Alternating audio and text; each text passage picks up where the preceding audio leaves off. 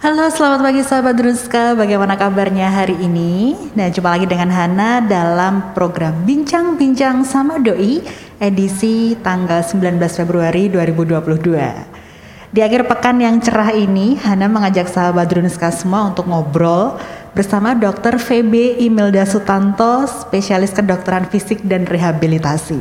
Halo, selamat pagi Dr. VB. Gimana Selamat pagi. kabarnya? Selamat pagi. Nah, pada edisi kali ini kita akan membahas tentang menyikapi dan menangani osteoartritis atau OA lutut secara tepat. Nah, sahabat Druska yang mulai sering merasakan nyeri di lutut saat berjalan atau aktivitas lainnya, hati-hati loh ya. Bagi sahabat Druska yang ingin bergabung ngobrol dengan Dr. VB, kayak biasanya aja yuk sampaikan pertanyaan melalui kolom komentar akan ada giveaway dari Rumah Sakit Dr. Un Kandang Sapi Solo bagi sahabat Druska yang beruntung. Nah hari ini Hana dan Dr. VB berada di ruang PKRS, salah satu ruang pertemuan di rumah sakit. Meskipun di dalam ruangan nih, kami tetap menerapkan protokol kesehatan untuk mencegah transmisi COVID-19 yang hingga kini masih harus kita waspadai. Bahkan kasusnya udah mulai naik lagi ya, Ya, dokter ya. benar. Yes. Nah, sahabat Druska juga harus tetap menerapkan protokol kesehatan loh ya. Kita langsung ke tema utama aja, Dokter Feby. Mungkin secara umum bisa dijelaskan apa itu osteoartritis. Ya. Selamat pagi ya pemirsa dan Mbak Hana ya. Eh, terima kasih. Pagi ini kita mau bahas osteoartritis. Mungkin itu udah umum sekali ya. Orang tahu osteoartritis itu bagaimana ya. Tapi kita pagi ini mau bahas lebih jelas ya bagaimana prosesnya, kemudian penanganannya yang tepat ya supaya kan banyak yang mengalami osteoartritis juga pada apalagi usia yang sudah lanjut ya. Jadi dari definisinya sendiri ya, osteoartritis itu dia adalah eh, sebuah eh, dia penyakit ya degeneratif. Degeneratif itu apa? Dia berjalan seiring dengan usia. Jadi perjalanannya seiring dengan usia, bertambah bertambah bertambah berat terus ya. Penyakit degeneratif terutama di sendi. Karena pagi ini kita bahas lutut, kita jadi membahas masalah degeneratif di sendi lutut ya sehingga menyebabkan kerusakan pada tulang rawan. Ya, jadi sendi itu ada tulang rawannya ya. Kerusakan di tulang rawan atau yang biasa kita sebut cartilage atau kartilago. Kemudian nanti akan ada tumbuh tulang-tulang ya di permukaan tulang rawan itu atau di tepi-tepi tulang rawan yang biasa kita sebut osteofit. Nah, itu definisi dari osteoartritis itu sendiri. Jadi proses degeneratif yang terjadi menyebabkan kerusakan pada tulang rawan sendi atau kartilago itu. Kalau penyebabnya itu karena apa dokter? Penyebab OA di lutut gitu. Wah, itu bervariasi ya banyak penyebabnya ya. Eh, faktor resiko dari OA itu sendiri pertama pasti karena dia adalah penyakit degeneratif. Jadi yang pertama adalah usia. Itu, usia. Kemudian jenis kelamin juga. Jenis kelamin eh, tubuh obesitas semakin bertambah berat orang, beban di lutut semakin berat. Nah, itu adalah faktor resikonya juga. Kemudian genetik penyakit-penyakit metabolik ataupun eh, orang yang pernah mengalami trauma di sendi lutut. Nah, itu mungkin dia usia muda kok sudah lututnya mulai nyeri-nyeri, tidak nyaman, bisa terjadi yang namanya osteoartritis primer gitu. Itu sih. Tadi dijelaskan kalau jenis kelamin juga mempengaruhi ya Iya, dok ya. jenis Itu lebih berisiko yang laki-laki atau perempuan sih dok? Perempuan, kebanyakan wanita. Sebabnya karena apa tuh dok? Kalau bisa Wanita ya, karena eh, pertama ya wanita itu kalau udah usia 50 tahunan ke atas, dia pasti akan hormonalnya berubah ya, menopause. Nah, ketika menopause eh, orang eh, berubah ya, berubah, kemudian aktivitasnya juga berkurang, bertambah besar badannya gitu. Nah, obesitas itu kan terutama sekali menyebabkan pembebanan di sendi itu begitu berat. Kemudian gejalanya seperti apa dok? OA di lutut ini apakah hanya nyeri-nyeri aja gitu? gitu ya gejala gejala dari OA di lutut eh, sebenarnya kita ada ada tabelnya ya, kriteria osteoartritis berdasarkan ACR ya. Klinisnya kita bisa lihat pesta, pertama pasti ada nyeri di lutut dulu ya. Nyeri di lutut, kemudian ditambah khas sekali ya. Dia ada kaku di pagi hari kurang dari 30 menit ya. Kurang 30 menit. Kemudian yang tadi karena proses degeneratif ini usia di atas 50 tahun ya. Kemudian suara krek krek krek gitu. Banyak ya. Jadi ini kok suaranya ada krek krek krek gitu ya di lutut ya. Itu ada suara krepitasinya. Kemudian uh, ada nyeri di tulangnya. Jadi rasanya tuh di dalam lututnya itu kok nyeri gitu. Nyeri. Kemudian kalau dilihat loh kok kanan kiriku jadi beda ya lututnya ya. Ada pembesaran tulang di sendi lutut. Nah, sudah nyeri, kok lututnya beda, ada bunyi, tapi kok diraba tidak hangat gitu ya. OA itu memang uh, dia non inflamasi ya, jadi dia ketika diraba memang tidak hangat, tapi rasanya nyeri, kaku, kurang dari 30 menit gitu ya, krek krek krek gitu. Itu jadi ada nyeri lutut ditambah dari tiga dari yang enam tadi saya sebutkan itu sudah orang bisa dibilang osteoartritis gitu. Itu berdasarkan klinisnya ya kriteria OA berdasarkan klinis. Nanti ada juga kriteria OA kita bisa lihat dari hasil ronsen lutut.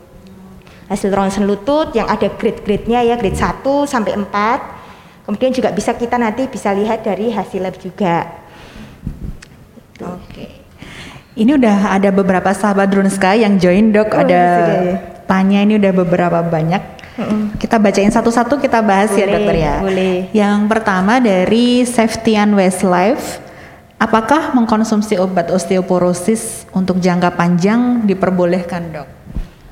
Osteoporosis ya. Osteo pertama kita harus tahu dulu ya. Osteoporosis dan osteoartritis itu beda loh ya.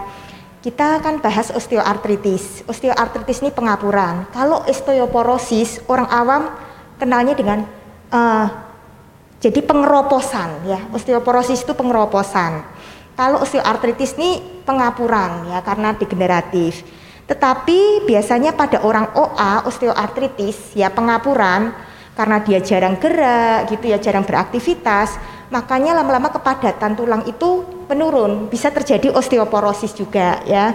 Kalau mengonsumsi osteoporosis jangka waktu ya silahkan boleh. Tetapi lebih baik uh, osteoporosis itu kita juga sertai dengan terapi latihan juga ya latihan pada osteoporosis ini yang penting gerak harus gerak ya karena ketika kita bergerak kita berjalan itu uh, menjaga kepadatan tulang ya dia maintenance untuk kalsium di dalam tulang jadi tidak hanya konsumsi obat aja jangan lupakan yang namanya latihan Terapi latihan itu penting sekali.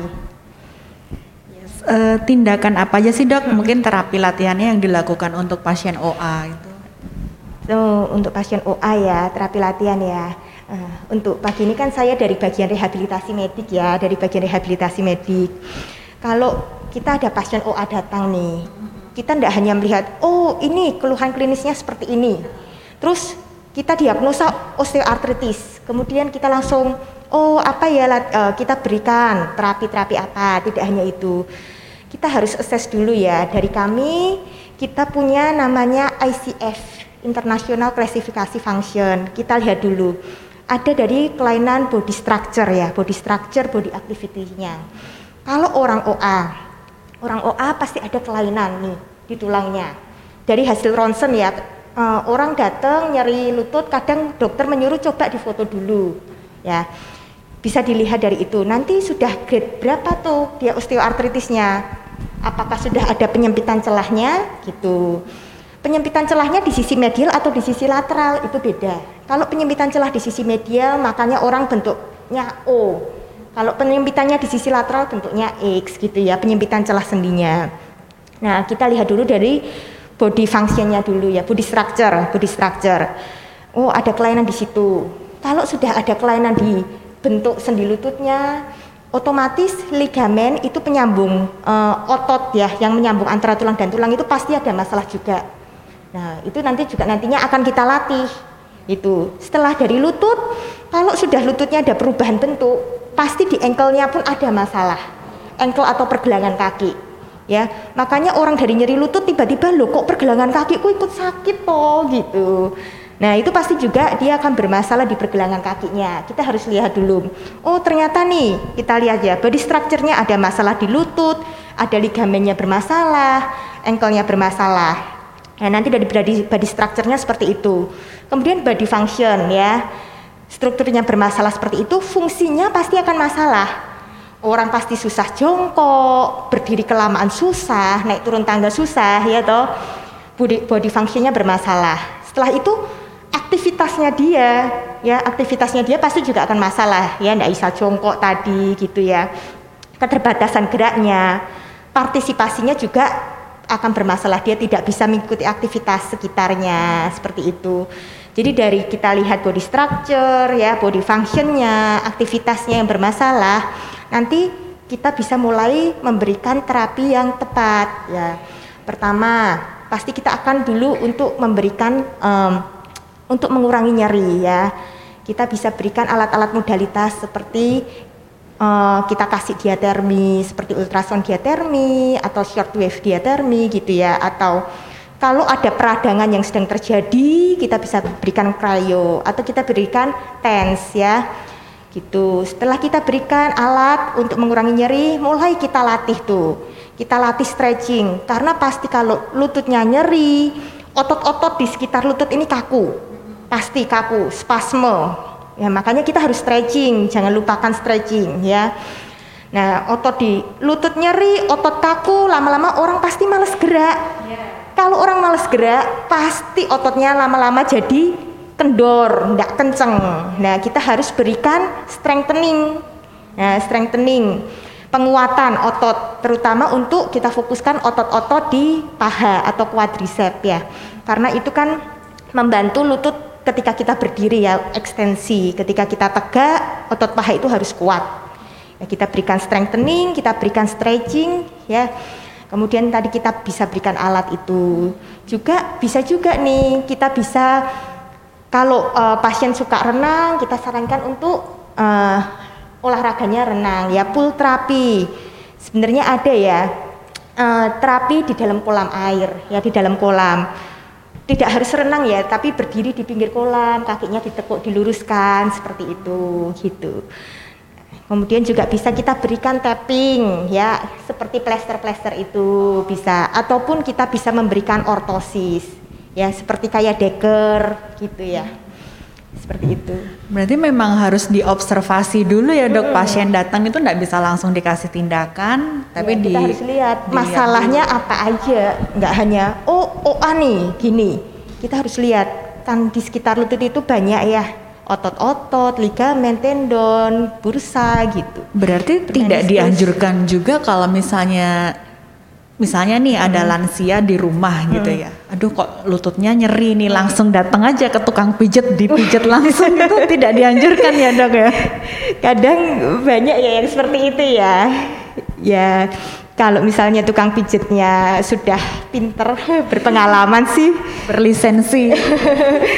Ya semoga aman ya. Tapi kalau kadang yang terlalu berani terus digerak-gerakkan ditarik wah itu malah akan menimbulkan jadi tambah nyeri ya lebih baik ini dulu ke dokter, Periksa dokter kita periksakan dulu yes. gitu okay. lanjut dokter VB kita hmm. baca pertanyaan dari sahabat Drunska hmm.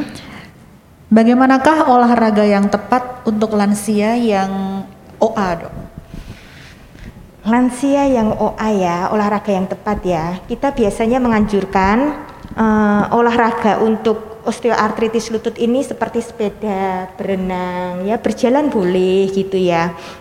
Jadi kita kalau ada sepeda sih saya cenderung pakai sepeda statis ya. Sepeda statis di rumah itu bagus ya.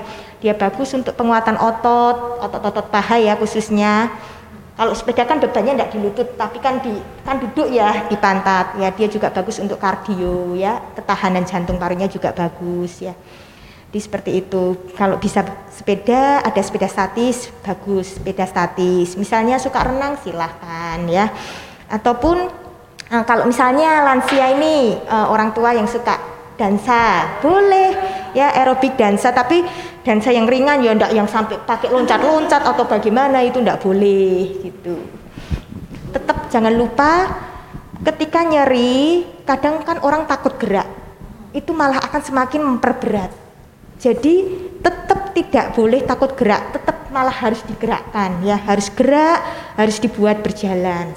Tetapi nanti ada uh, apa aja yang harus dihindari itu nanti ada juga ya. Jadi kuncinya tetap berlatih dan bergerak ya dok ya. Iya betul betul. Jadi oma opa yang biasanya sering dance salsa atau cha-cha-cha eh, gitu ya dok boleh, ya. Boleh apa-apa. Itu dance-nya ringan-ringan aja, jangan eh. langsung break dance ya. Kemudian pertanyaan selanjutnya, apakah osteoporosis atau ini kita bahasnya ke OA aja ya dok ya? Apakah Boleh. OA pada lutut itu bisa menyebabkan fraktur dok? OA pada lutut bisa menyebabkan fraktur.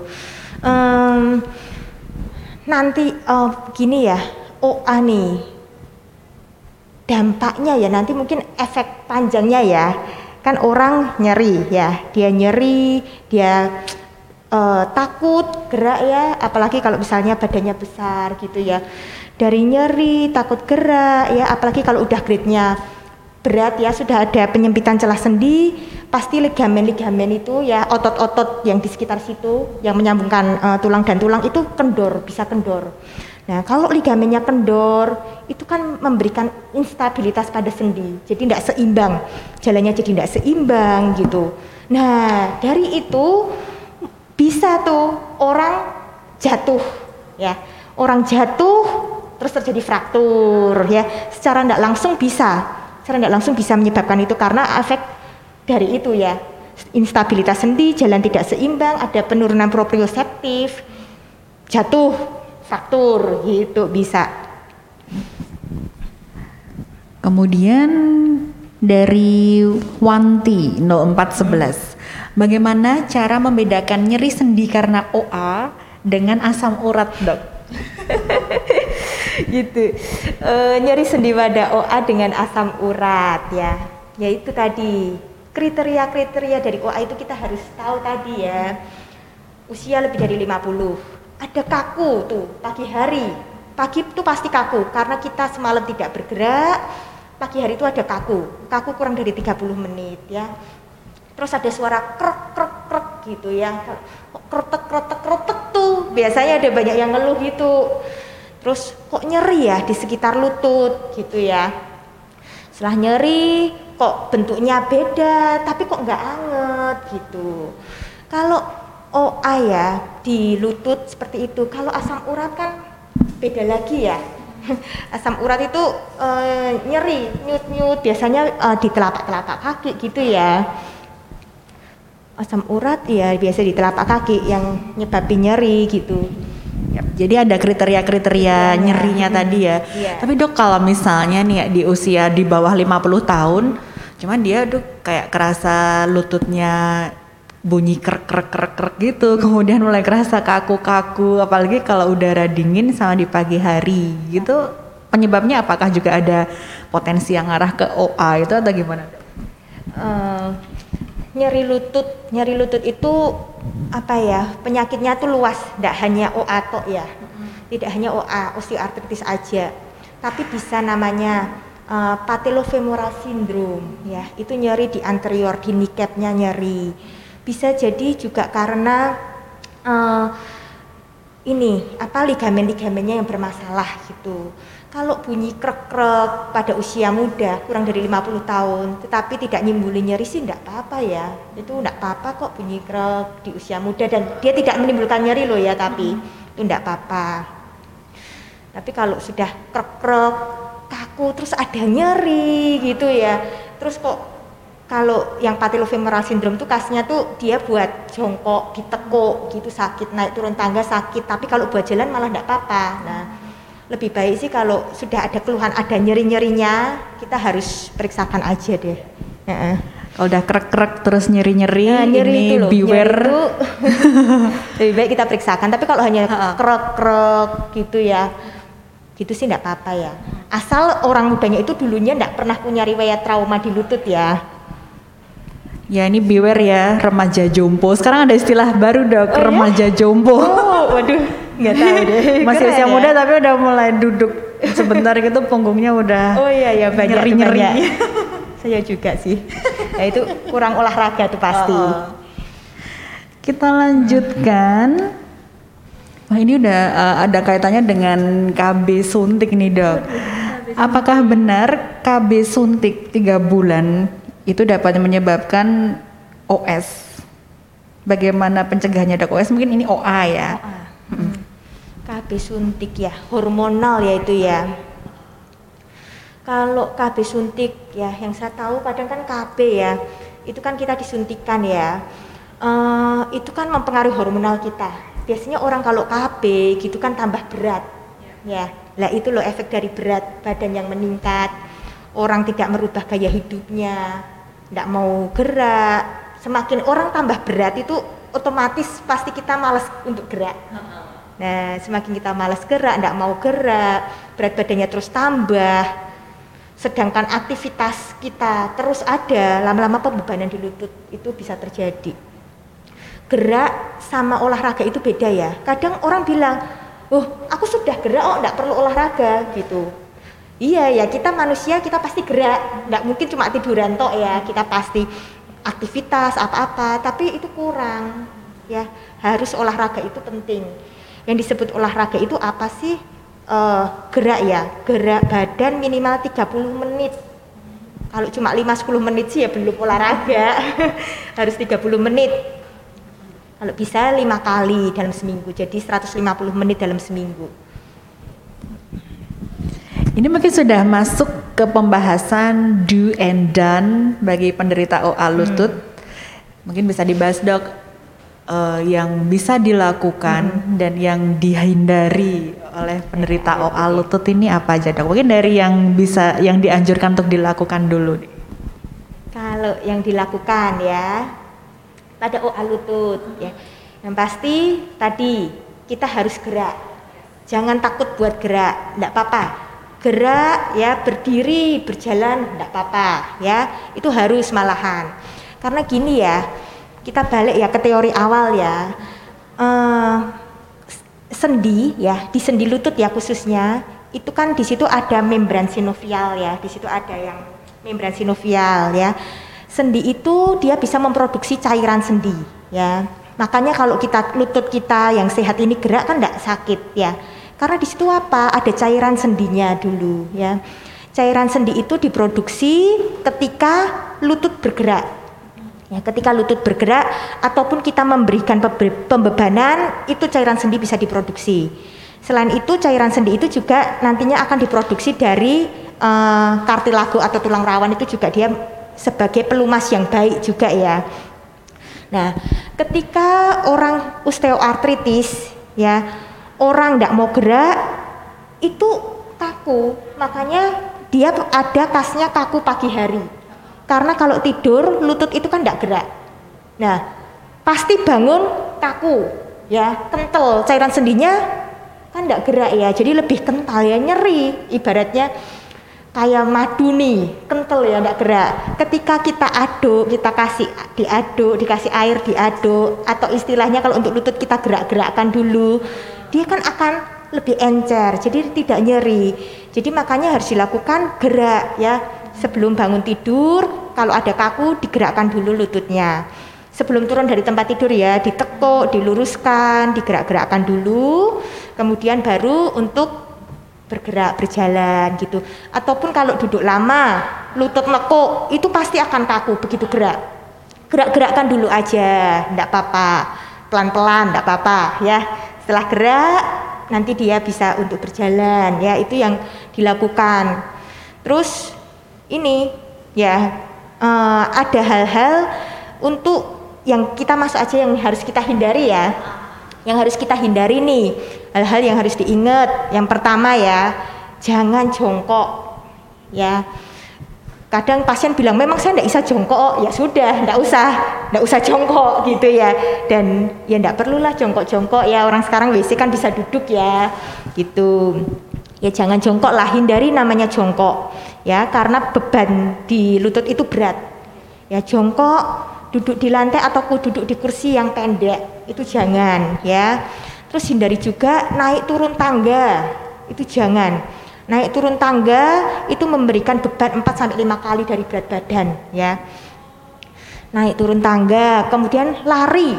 Wah, lari gitu, loncat-loncat itu jangan ya. Jalan juga jalan yang menanjak gitu jangan. Itu harus kita hindari ya. Jalan dengan membawa berat, barang berat gitu itu juga hal-hal yang harus dihindari ya. Tuh. Uh, terus kemudian uh, hal-hal itu kan harus dihindari. Tapi kalau kepepetnya nih, kita di rumah ada tangga, lah terus gimana gitu? Ya sudah, jadi yang harus dilakukan ketika sebenarnya hal itu harus dihindari, tapi kita harus mau tidak mau melakukan ada tipsnya gitu ya. Jadi biasanya biasakan dulu naik dengan kaki yang sehat. Kalau turun dengan kaki yang sakit. Ingetannya yang gampang kalau naik itu kan yang baik ke surga. Jadi naiklah dengan kaki yang sehat. Nek turun itu kan yang jelek-jelek ke neraka. Jadi turun pakai kaki yang sakit. Ya dulu saya diajarkan gitu ya. Jadi lebih mudah diingat. Naik pakai kaki yang sehat, turun kaki yang sakit. Dan tidak harus naik turun itu ini ya apa dari depan ya bisa kita miring gitu. Tapi selalu diingat naik kaki sehat, turun kaki sakit. Dan lebih baik uh, naik tangga tuh harus pegangan supaya lebih aman. Tuh jangan jangan lupa lagi olahraganya itu loh. Sepeda, statis gitu ya. Renang, Sepeda, gitu. renang, ngedance juga ya, bisa. Kalau dari segi asupan atau makanan yang dihindari gitu ada nggak? Makanan yang dihindari ya pada penderita OA itu biasanya dia punya ini ya penyakit-penyakit penyerta ya kebanyakan ya ada gula tensi tinggi ya karena badan berat pasti ada e, masalah metabolik ya kalau ada gula ada tensi tinggi ya hindari makanan yang manis-manis ya eh, gula-gula gitu ya roti-rotian kalau tensi tinggi ya hindari makanan yang mengandung garam yang berlebihan gitu jadi ya jangan makan kayak daging merah, goreng-gorengan, ya santan, cake, roti, minum air manis banget gitu jangan ya. Alkohol gitu ya, jangan ya. Itu. Untuk yang makanannya itu. Ada pertanyaan dari Elta Hakim. Dok, apa aja dampak risiko jangka panjang jika OA lutut tidak segera ditangani dengan benar? resiko jangka panjangnya OA-nya akan semakin tambah berat, tambah parah. Kan OA tadi ada grade-grade-nya ya, grade 1, grade 2, grade 3, grade 4. Ya, grade 1 itu ada tulang-tulang kecil, tumbuh tulang kecil yang dibilang osteofit itu ya, tapi masih sedikit. Kalau grade 2, osteofitnya semakin banyak. Nah, grade 3 ini sudah ada penyempitan celah sendi. Nah, ini loh yang bahaya ya. Kalau sudah ada penyempitan celah sendi, pasti sudah ada masalah-masalah tuh ligamennya kendor lah, otot-ototnya semakin jadi uh, apa? tidak kuat gitu ya. Kalau sudah grade 4 pasti kan dia sudah celah sendinya sudah hilang, saling nempel pasti akan sakit. Jadi jangka panjangnya dia akan semakin cepat tambah parahnya. Ya, meskipun dia ada dia ini osteoartritis adalah penyakit degeneratif, dia akan terus berjalan seiringnya usia ya atau bisa kita bilang oh ini tidak bisa sembuh ya. Tapi yang bisa kita lakukan mengurangi nyeri dan mencegah supaya tidak tambah cepat parah naik derajatnya itu loh.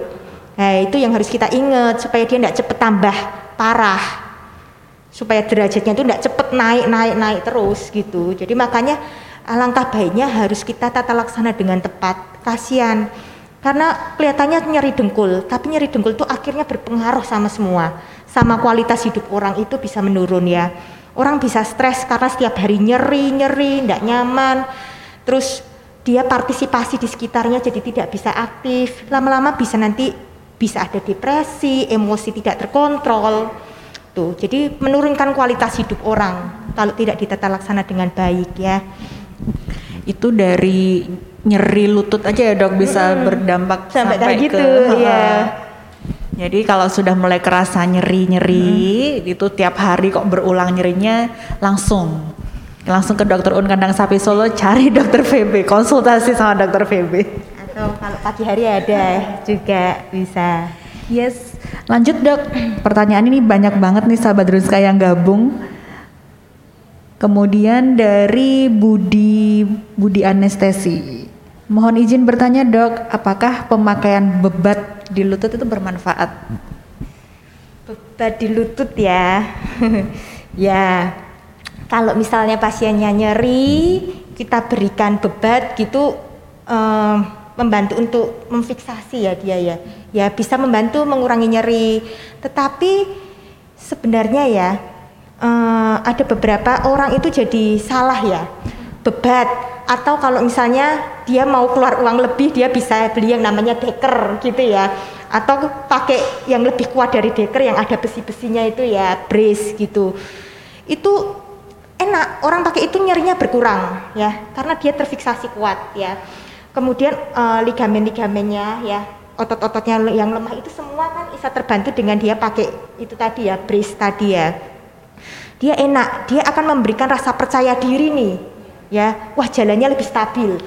Tapi itu sebenarnya kalau tidak disertai dengan latihan latihan pada otot itu malah akhirnya jadi memperparah ya. Jadi tadi apakah bebat itu bermanfaat bermanfaat kalau kita pakainya indikasinya benar ya. Jadi harus dengan benar. Misalnya memang nyeri dan si pasien ini penderita osteoartritis ini uh, baru banyak gerak ya. Misalnya dia banyak aktivitas oke okay, boleh dipakai. Ya ketika dia bergerak aja ketika dia beraktivitas. Tapi kalau sudah tidak aktivitas dia di rumah ya cuma duduk nonton TV gitu tiduran ya ndak usah dipakai. Buat apa? Gitu dan jangan lupa kalau pakai bebat tidak boleh kalau pakai ini ya brace bebat gitu ya deker ndak boleh dari pagi pakai baru dilepas malam. Jangan. Bahkan duduk pun pakai pakai itu juga ndak boleh loh. Bisa nanti membendung membendung aliran darah malah jadi kakinya bengkak gitu. Dan jangan lupa ya harus olahraga untuk otot-ototnya supaya tetap kuat tetap kenceng. Karena pakai brace itu kan bebannya dipindahkan di brace-nya. Beban tubuh ini kita pindahkan ke brace toh. Itu maksimal dipakai berapa jam, Dok?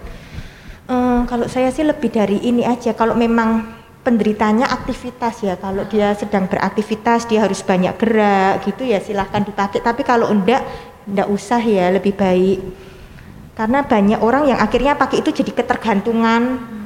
Kalau enggak pakai, enggak pede buat jalan kalau enggak pakai tuh rasanya ini loh kayak mau jatuh enggak pede dia jalan. Nah itu loh itu yang serem. Kalau udah tergantung harus pakai terus tapi enggak mau olahraga. Terapi juga kadang. Iya terapi. Iya enggak ototnya bisa jadi lemes. Itu malah akhirnya nanti enggak mengobati. Kemudian dari Nindihi, dok apa benar OA itu penyebabnya karena sering terjatuh dan lututnya sering terluka? uh, oh enggak ya. Oh ah itu kan tadi proses ini ya penyakit degeneratif ya. Pada usia yang tua di atas 50 tahun. Tetapi tadi yang saya bilang OA itu bisa ada OA primer juga. Ya karena cedera di lutut. Dan pasti cedera lututnya itu yang berat ya. Kalau jatuh terantuk sekali dua kali sih saya kira ndak OA ya. Tapi mungkin bisa ada nyeri-nyeri lutut yang berdampak dari itu. Tapi mungkin belum osteoartritis bisa namanya patellofemoral syndrome kah atau masalah-masalah yang lain ya jadi membuat kendor ligamennya atau robek ligamennya bisa atau ya kan di lutut penyusun lutut itu kan macam-macam ya bangunan yang ada di sekitar lutut itu macam-macam. Oke. Ini dari pertanyaan dari Wirahmi ini mungkin perlu ditekankan lagi dok buat penderita OA terkait aktivitas geraknya. Jadi, apakah bergerak secara berlebihan bisa berpengaruh terhadap OA? Bergerak berlebihan ini maksudnya bagaimana Saya... ya? Jalan terus gitu, jalan aja. Naik turun tangga, tidak dikontrol. Iya pasti, pasti. Dia akan cepat memperparah tambah berat. Makanya kan kita harus ingat ya tadi do and done ya hal yang tidak boleh itu apa aja gitu. Itu harus diingat-ingat kalau sudah osteoartritis kita harus mengurangi intinya kurangi beban di lutut. Ya beban mengurangi beban di lutut ya jangan jongkok, jongkok itu berat, ngasih beban di lutut ya, berat sekali. Naik turun tangga, jalan menanjak gitu ya. Berdiri kelamaan, apalagi kadang berdiri suka menumpu satu kaki, itu jangan ya. Itu. Jadi ya memang bisa dia akan tambah memperberat uh, grade-nya itu cepat naik karena kan tidak dihati-hati ya, tidak dijaga. Sementara OA sendiri ini juga tidak bisa sembuh, tapi bisa dikurangi risikonya ya dok ya? Iya, OA tidak bisa sembuh, tetapi kita bisa membantu untuk memperlambat tidak tambah cepat naik tingkatannya itu loh, keparahannya itu tidak cepat bertambah. Kalau dicegah dari usia muda bisa dok? Bisa, terutama makanya kita harus kontrol berat badan itu penting kontrol berat badan. ya saya juga harus kontrol berat PR badan. saya ini. ya, olahraga itu penting. Ya, itu. Tapi tidak lupa lagi ya, tadi OA itu kan juga ada faktor genetik juga ya. Bisa pengaruh sih genetik orang tua gitu ya. Apalagi untuk perempuan juga ya dok ya hmm. yang potensinya lebih besar. Hmm. Kita lanjutkan pertanyaan dari Linggawati Tanujaya. Dok mau tanya, kalau sepeda statis untuk orang tua yang OA harus berapa lama? Kalau jalan di kolam renang boleh juga nggak dok? Ini dari baru aja gabung dok. Gimana? Jadi, ini mungkin baru aja gabung, jadi tadi depan kan sudah dijelaskan oh, untuk olahraga yang dianjurkan. Uh, ya. Iya, ini saya kenal itu. Oh. ya. Iya, itu teman saya itu. Jadi uh, sepeda statis untuk orang tua harus berapa lama? Tadi ya uh, olahraga, dibilang olahraga itu minimal 30 menit ya. Itu yang baik ya. Jadi 5-10 menit itu sebenarnya kurang gitu. Kalau bisa ya 30 menit ya minimal. Tuh. Kalau olah kalau jalan di kolam renang boleh namanya dengan hidroterapi, pool terapi berharap ya semoga nanti dokter kandang sapi bisa punya pool terapi ya itu bagus sekali olahraga di kolam renang renang itu bagus untuk penguatan otot stretching otot gitu pada orang nanti uh, penyakit lain seperti stroke itu jalan di kolam renang juga boleh ya Oke, kalau stroke itu memang ada pengaruhnya ke OA nggak sih dok? Hmm, enggak ya, beda lagi ya, dia beda lagi. Ah. Untuk terapinya juga beda ya dok ya? ya beda lagi. Oke kita lanjutkan dari norm C. Dok tanya, berapa intensitas atau frekuensi bersepeda statis yang disarankan untuk lansia usia 60 tahun? Tadi udah dijelaskan ya dok, mungkin 30 menit tapi ini udah spesifik usianya 60 tahun nih dok. Kita, Bolehkah setiap hari? Oh, setiap hari kalau bisa ya lebih bagus, lebih bagus ya uh, kita punya ya panduan kita memberikan exercise itu ada fit frekuensi, intensity, time and type ya. Frekuensi kalau bisa setiap hari atau 2 sampai tiga kali lah boleh ya. Kalau di sini kita tujuannya untuk aerobik ya eh, untuk uh, ketahanan jantung paru sih bisa ya setiap hari boleh ya. Setiap hari bisa. Intensitasnya berapa? Intensitasnya kita ini ya, kita lihat um, sebenarnya ada perhitungannya ya dari heart rate maksimal dulu kita hitung heart rate maksimalnya gitu.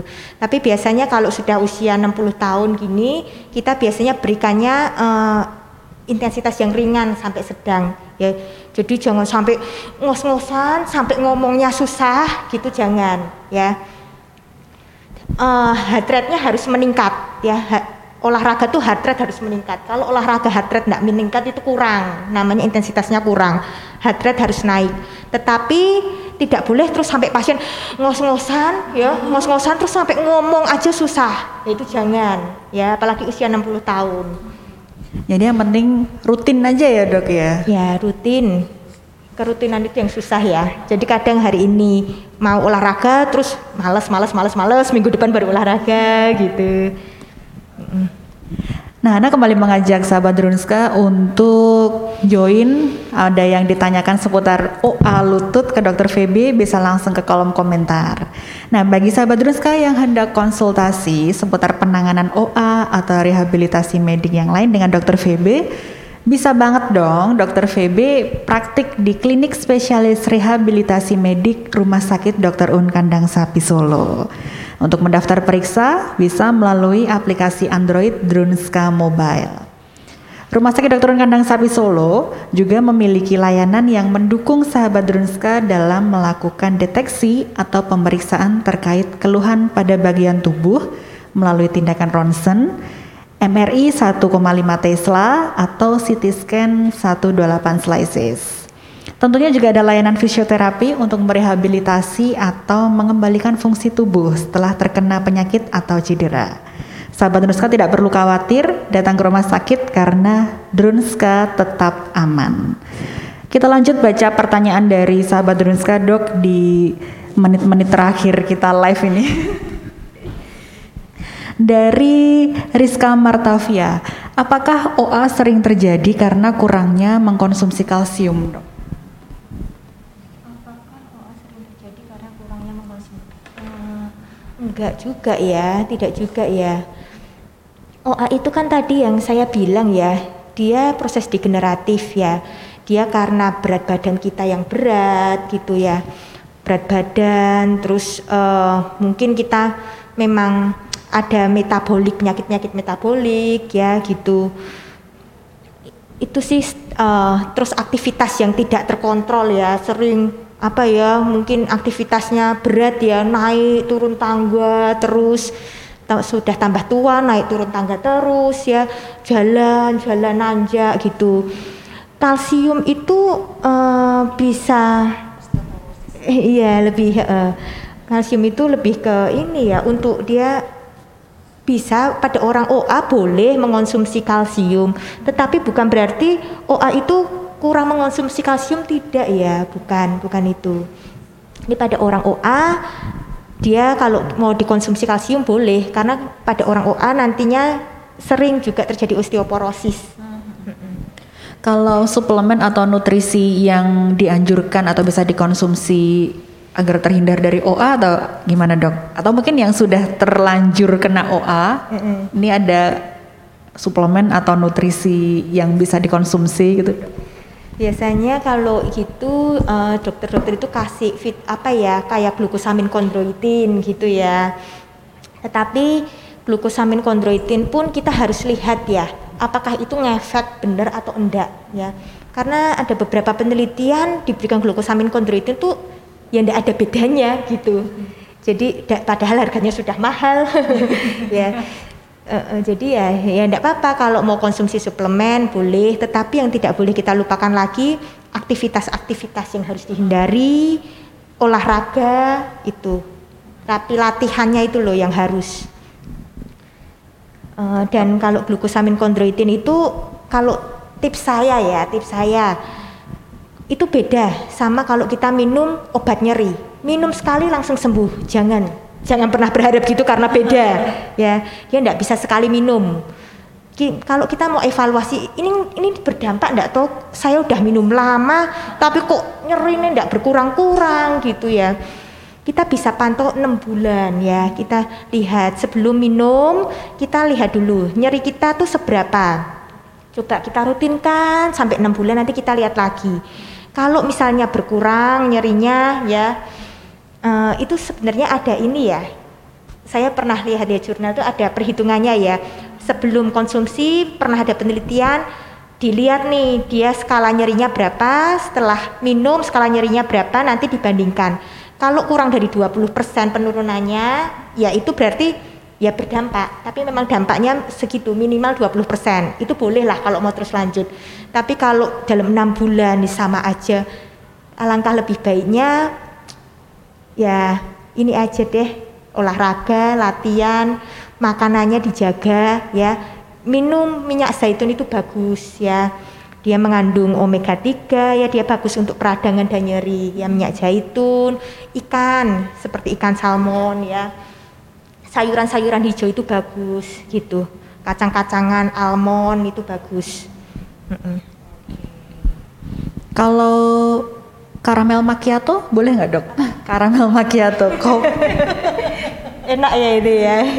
Enak, enak tapi harus dihindari ya dok ya. Karena itu manis, manis tuh itu manis ya. sekali. Tapi yang bikin enak ya itu ini pertanyaan terakhir dokter. Bagaimana jika lansia itu kegiatannya cuma bisa di tempat tidur atau di kursi roda aja? Bagaimana caranya agar badannya bisa tetap bergerak aktif? Ya, bisa. Dia di kursi roda atau tempat tidur ya. Pasti orang ini kan tidak bisa bergerak ya, tidak bisa jalan gitu ya. Maksudnya terbatas sekali ya. Kita bisa membantu geraknya dari tangan ya. Kita latihan untuk upper ekstremitasnya ya ke dokter U nanti kita periksa ya di kita di tempat kita itu ada namanya arm cycle jadi uh, pakai jadi sepeda tapi pakai tangan ya. Itu juga bagus untuk uh, endurance ketahanan jantung parunya ya. Nanti ada beberapa latihan juga bisa kan? Dia tidak bisa jalan tapi mungkin dia bisa kuat. Jadi push up sedikit-sedikit ya di kursi roda gitu ya. Jadi ditekan push up gitu ya. Itu untuk menjaga uh, endurance itu bagus juga ya. Gerak-gerak lingkup gerak sendinya latihan pernafasan itu harus jangan. Kalau sudah tidak bisa gerak cuma di kursi roda tidur sudah dibiar-biarkan tuh kasihan ya. Kasihan bagi penderitanya. Kalau bisa masih ada yang bisa kita latih itu kita maksimalkan kita latih. Yes jadi kalau misalnya bisa di kursi roda, nanti diantar aja ke dokter Un Kandang Sapi Solo, ke klinik rehabilitasi medik, mau ketemu dokter VB, saya mau gerak, nanti dokter VB akan membantu. Nah dokter VB nggak kerasa banget ya, kita udah ngobrol nih hampir satu jam dok. Yeah. Mungkin ada kayak closing statement atau pesan untuk sahabat Drunska gini dok, biar stay aktif gitu. gitu.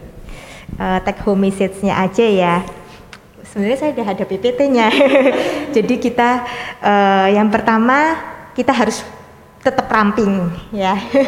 tetap ramping dulu, tetap aktif, tetap kuat dan kita harus terus pengen tambah pengetahuan luas ya. Tetap ramping, jaga badan, tetap aktif, ayo gerak yuk. Jangan orang ini ya sedentary. Sedentary itu malas gerak, mager, mager ya. Banyak orang zaman sekarang mager, jangan Terus tetap kuat ya, tetap kuat itu ya selain gerak olahraga ya, olahraga. Dan kita kan sekarang zamannya ini ya, semuanya serba modern dan kemajuan, kemajuan itu sangat cepat. Jangan ketinggalan, kita harus terus penambah pengetahuan ya osteoartritis itu apa toh kan bisa googling-googling hal-hal yang tidak boleh untuk OA mungkin kalau setelah ini lupa bisa tuh googling sendiri harus terus mau tambah pengetahuan. Terima kasih Dokter VB untuk informasi dan edukasi yang diberikan siang ini kepada sahabat Drunuska semuanya bermanfaat banget ini. Kemudian terima kasih juga untuk seluruh sahabat Drunuska yang sudah setia mengikuti program bincang-bincang dan doi ini dari awal hingga akhir. Pemenang giveaway akan diinformasikan melalui postingan Instagram TV. Jadi stay tune di Instagram @drunska. Jangan lupa follow juga. Nah tetap jaga kesehatan dengan makanan bergizi bagi sahabat Druska apalagi di masa pandemi yang kurvanya udah mulai naik lagi ini. Jangan lupa untuk selalu cuci tangan dengan sabun. Protokol kesehatan 6M harus tetap ditekankan dan diterapkan. Keluar rumah juga hanya untuk keperluan yang penting aja. Kita berdoa semoga wabah virus COVID ini segera berakhir. Rumah Sakit hmm. Dr. Un Kandang Sawi Solo aman untuk Anda. Sampai jumpa di acara Bincang-Bincang sama Doi selanjutnya. Dah.